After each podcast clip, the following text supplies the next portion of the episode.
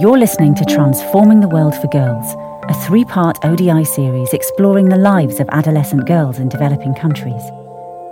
In these podcasts, we travel between Nepal, Uganda, Ethiopia, and Vietnam, interviewing not only the field researchers who produced the four years of work behind this series, but the girls and women in these regions. By exploring the gender norms that affect adolescent girls, we can learn how to transform their futures. Hi, this is Aisha, and here is my story.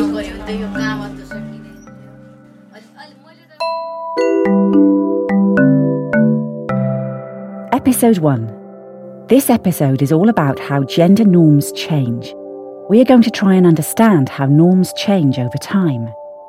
Gender norms, many of them come from long standing cultural ideas, religious ideas, and they can be very much affected by change in the broader society as well.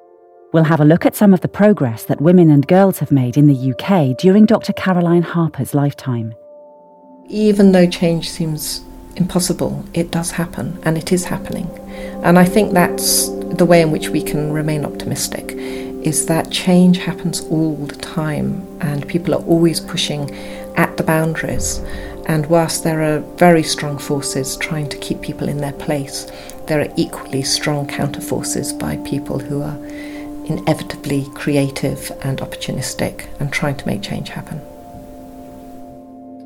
And we take a trip to the hills of Geta in Nepal to hear the stories of a mother, grandmother, and daughter who live there as they show how norms around child marriage have changed through the generations. I wish I'd gone to school. I really value education. With an education, I might have been able to get a job, earn a living, and be independent. But first, our big question is what are gender norms and how are they changing?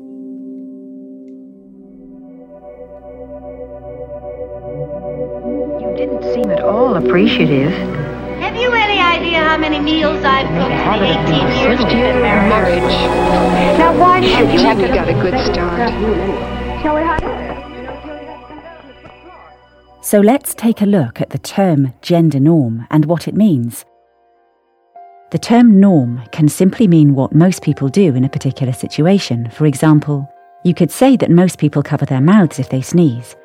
Most people don't dump their rubbish on the street because they know it could attract vermin. Most people wear seatbelts to stay safe. But behavioural norms like this are different from norms which are gendered and reflect power relations between the sexes, for example, child marriage or female genital mutilation or cutting. Gender norms are social norms that are specifically related to gender differences expecting and tolerating boys being active in class and girls being silent is, is a gendered norm. It's women as well as men that perpetrate these norms, and I think that's really important. You know, they're so deeply entrenched in us that often we don't even know that we're doing them.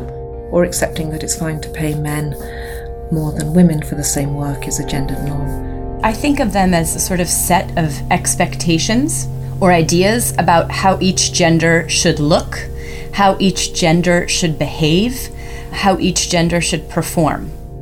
The sets of beliefs that people in a society share about what's appropriate behaviour around gender issues, you know, how, how men and women and boys and girls should behave. Many of them come from long standing cultural ideas, religious ideas, and they can be very much affected by change in the broader society as well. Norms are the known informal rules which people abide by held in place by behaviours, attitudes, and practices, and bound into the values people and societies accept and reproduce through their actions. The world of gender norms is complex and intricate. Psychology, economics, anthropology, behavioural sciences, and sociology are all integral to gaining an insight into it. Our research and this podcast series draws on all of these bodies of thinking. Taking a look at the United Kingdom and its history of women and girls' rights will help us understand this a little better. So let's go back in time with Caroline Harper.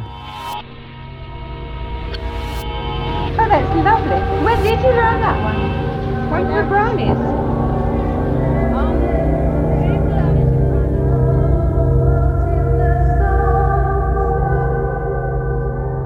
150 years ago, there were only 13 secondary schools for girls.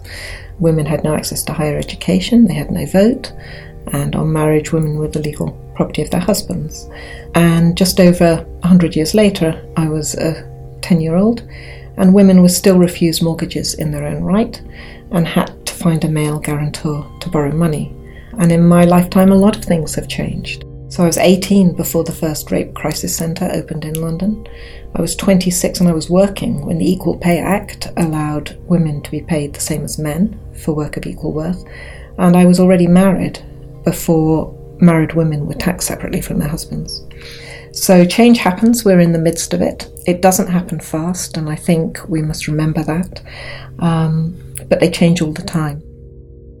Caroline Harper leads the programme on gender and inclusion at ODI. She is an anthropologist with more than 30 years' experience of living and working in different social and political contexts.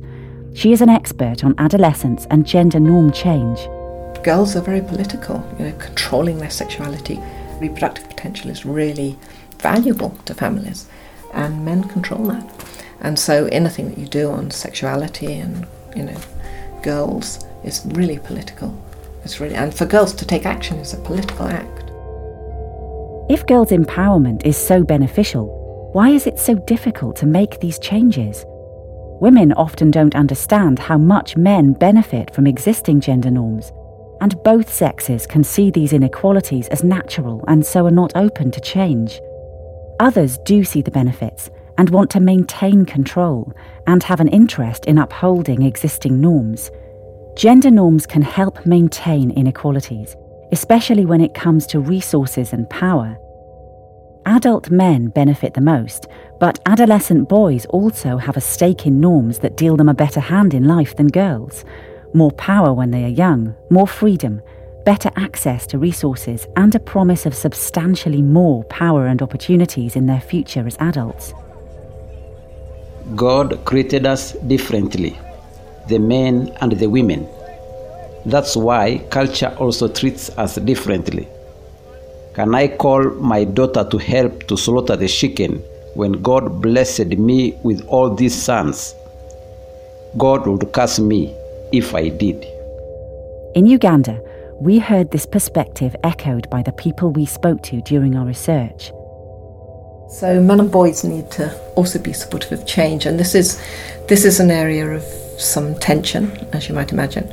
In Uganda, we we met communities where men would talk about empty trousers, where they felt that the attention being paid to girls and to women and to women's rights basically rendered men without a, a role, and that even you know in some cases it was described that men um, abdicated their responsibility for the family because they felt they were no longer needed. But gender equality is about men and it's about women. It's about allowing women to have power over themselves. And women don't want power over men, they want power over themselves. And I think that's, that's a very important distinction there is a sense in some communities and countries as a whole that the combination of government emphasis on gender equality and then local level activities is kind of upsetting the social order that it's promoting things that are not right, that are not part of local culture. Rachel Marcus is a freelance social development researcher focused on gender, childhood, youth, and adolescence. Rachel has been leading ODI's work on communications and gender norm change. Our Uganda team found strong backlash around the government promoted gender equality and child rights agenda. You know, people were both supportive and and a bit sort of concerned about where will this all lead at the same time, and is you know is this taking society in a direction we don't want it to go? You know, how can a a man cook or wash clothes if he has a wife and daughters? You know, how can a woman build a house if um, she's got a husband or sons? Um, you know, this is just going against the natural order of things to try to change this sort of thing. You know, men are the decision makers, and you know the government is wrong to be coming along and saying that women should be having an equal voice in in decision making as well. The challenge is trying to get men to see that they are also subject to norms that cause stress and that they can benefit from equality more time spent nurturing children, sharing responsibilities, and joint decision making, and that this can be beneficial to families as a whole men, women, and children. For me, it's absolutely key that we involve men and boys in the discussions, in the trainings, in the practice. Nikki van der Gaag is the Director of Gender Justice and Women's Rights at Oxfam Great Britain. An experienced writer on development issues, Nikki recently co authored the first State of the World's Fathers Report, looking at men's contributions to parenting and caregiving. We were trying to look at fatherhood as a way into men thinking about what does it mean to be a man. And the evidence is that that can either further entrench men into the kind of gender norms that we, we feel are not helpful for women and not helpful for men as well, or it can be a real opportunity to think about what it means to be a man rather differently. Recently, I've started thinking what does it mean to be a man? You see, the world has changed a lot in the past 20 years. But if we hope to achieve equality, it's going to have to change a lot more. This is a clip from a film by Promundo, a global leader in promoting gender justice.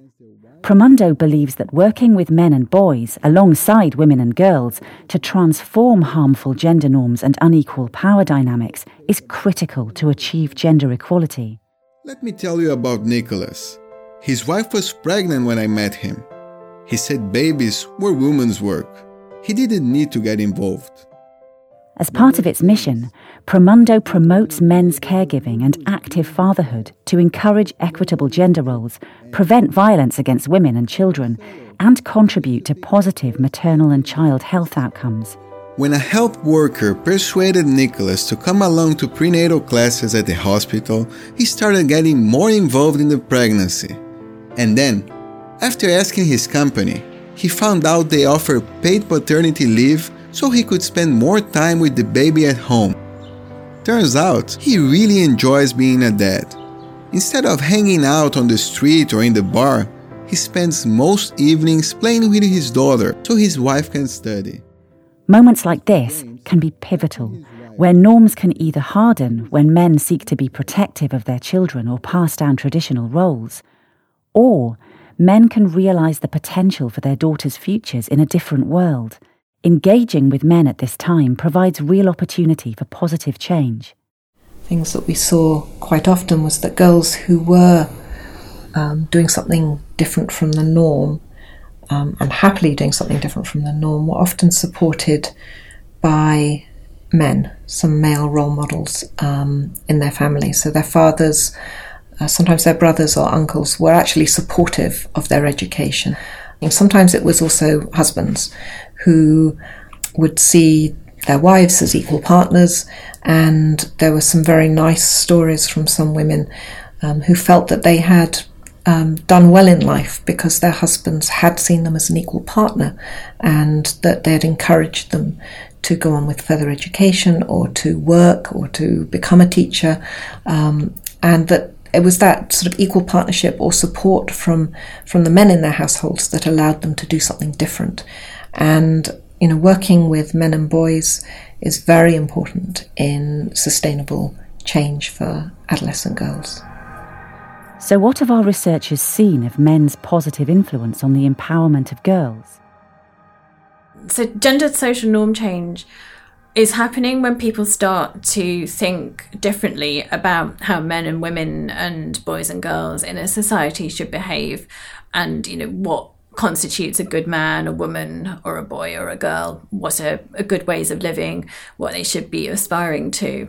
And in our research we've definitely found change in particular around education, I would say. You know, in the past, education was seen as not that important for girls, perhaps a luxury for the very able few, or just to- totally unaffordable or totally unnecessary, really, because after all, they were just going to get married and they didn't really need education. I think that's really changed significantly in the last 15 years or so. There's been a massive investment in education worldwide in those years with a lot more expansion of secondary schooling. And so in Nepal and Vietnam in particular, and, and Ethiopia to some extent, less so, less so in Uganda, but even there, there's change too. You know, we've seen many more girls going to and staying in school and a change in attitudes about that. You know, it, that's sort of become the new normal.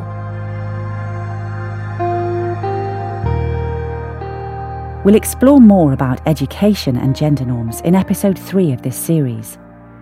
We are now heading into the second part of episode one Change Happens. We've heard that people can be resistant to change, but change is happening with a positive impact. Caroline Harper helps explain. So, is positive change actually happening? I would say absolutely yes. Um, I mean, if we look at some areas, we can see a lot of positive change. So, access to contraception has improved enormously. There's still a long way to go, but that has undoubtedly um, been an improvement. Obviously, um, schooling and uh, certainly primary and increasingly secondary schooling for girls, uh, we can see a lot of positive change. Um, adolescent childbearing has also dropped uh, significantly, um, both in developed and in developing countries. Even in countries where these shifts are happening slowly, positive changes are starting to emerge. Ethiopian researcher Bekele Tefera tells us more. Yes, social norms are, are changing. Bekele Tefera is an Ethiopian researcher who runs his own consultancy, focusing on social and reproductive health issues affecting children and adolescents. Parents are, are afraid to force their children into into uh, an early marriage. We have now a law which is being uh, enforced. It's criminal to force a girl into marriage before she is she is 18. So at least you know the there is this you know narrative, this this you know discussion. One of the ways ODI explored how gender norms are changing was through interviews with three generations of women in one family daughters, mothers, and grandmothers this really brought to life the differences over time in roles and behaviours of women. 18 year old Dipali lives in Geta, a town in the far west of Nepal. Three generations of women in her family sit outside their concrete house in the hills to talk about child marriage. Dipali's grandmother, Kumari, sits in the middle between her child and grandchild and describes how she got married at eight years old to a man of 60 and became his third wife. Kumari's daughter was married at 10 to a man of 12 and is his only wife, while Dipali is 18 and unmarried and is still in education. Her mother told us I wish I'd gone to school. I really value education. With an education, I might have been able to get a job, earn a living, and be independent. My daughter is already 18, so it's time for her to get married as soon as possible. However, she should finish her school first and then get married. She should get married at no later than 20 years old. She will have to get married because I cannot afford any more education. So it can be very challenging for our researchers to see ways out of what can be very depressing situations for adolescent girls. Uh, they're in remote rural communities where nothing seems to change. What was quite interesting about taking a slightly longer view was putting grandmothers together with granddaughters. And these are communities where really it seems that nothing is going to change. There's no opportunities, there's no roads, there's barely education, um, and the girls themselves, you know, have very limited aspirations. But you put the grandparents together with the the granddaughter, and you find that things have changed. In just three generations, the social norms that Dipali is growing up with are dramatically different to her mother's and her grandmother's. In our research report, but as well as in the videos that we took, we have done like intergenerational comparison where we compared the daughter, the mother, and her grandmother. Dr. Anita Ghimire is a Nepali researcher focusing on social norms relating to gender and adolescence like how it has changed for example in the mother's generation if a woman goes to school she would run the risk of being called a witch and then being kind of punished by the society. The mother might have gone to uh, grade 1 or 2 because um, after that she might have had to look after her siblings or because the family only wanted to educate the brother. Whereas her, her daughter like the next generation she is going to school and she has done her school leaving certificate. So we we see a lot of those examples so, are similar things happening elsewhere? Dr. Nicola Jones is a senior researcher at ODI. She is also the Director of Gender and Adolescence Global Evidence a nine year research programme exploring what works to support adolescent girls reach their full potential. In Ethiopia, for example, in the last decade, you've seen a, a, dramatic increase in girls going to school from about 10 or 20% 10, 15 years ago now to about 80% of or you know upwards of 80% of, of girls getting a primary education and that's the same in Vietnam amongst the Hmong community so lots of really positive change and I think that's because you see some shifts in social norms related to the importance of girls education and not getting married at 8 or 9 I think you, the very young marriages 8 9 10 that you might have seen in Ethiopia in particular in the past are very um, limited now. It's a very small minority. Instead, you tend to see girls getting married more at the sort of the 14 plus age group. So, although we have found positive shifts occurring, we can also see that there is a great need for more change. But why are norms so difficult to change? For a fuller picture, look a little deeper into how these norms operate. Caroline Harper explains that accepted social relationships can come to be fixed in religious or moral worldviews, so, if we want to change the way people are treated, we have to understand there is a strong ideology holding that norm in place, which may not be easy to shift. Social structures are actually represented in religion and ideology, and then those religious institutions reinforce the social structures. So, there are strict rules about what girls can and can't do relating to their social and sexual relationships, whether they are allowed to go to school or not and what types of work they can do inside and outside the house. Well, recognizing norms helps us to understand that change won't happen just by changing your own ideas and perceptions of what is normal. Ideas have to shift across many parts of society and many different groups. So it helps us to see that pushing for change can be dangerous for girls. It becomes an act against a very powerful status quo. Many girls have very little say in how they live their lives, and they are kept in their place by these norms or rules, enforced by their families, communities, by their places of worship, their schools, and by commonly held perceptions of what is right or wrong. So while these rules are strong, they also do change. However, change is unpredictable and not one way. Our research found paradoxical change in many places. We found girls' age of marriage both increasing amongst some because of educational opportunities, but at the same time, in other groups, the age of marriage was decreasing, and that was put down to a perceived loosening of moral norms. How norms operate is clearly complex, and understanding how and where they are embedded in a particular society helps us to see both the dangers and the opportunities to improve conditions for girls.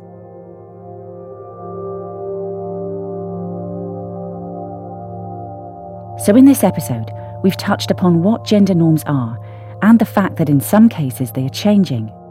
We have explained that norms are embedded in attitudes and actions at an individual, community, and societal level. But change is not easy, and it comes with many challenges. Shifting gender norms means changing power relations and renegotiating what is normal for men and boys and women and girls. However, we have seen that positive shifts do happen and have been happening in the communities we've been working in. Tune in to our next episode, where we explore attempts to transform gender norms. What happens when progress in gender equality sparks a backlash that actually hardens discrimination? Or when political apathy acts as a roadblock to change? Join us in the next episode to find out. This podcast series is just a snapshot of over four years of research on this topic. For more of our research on gender, adolescent girls, and social norms, visit odi.org slash world for girls.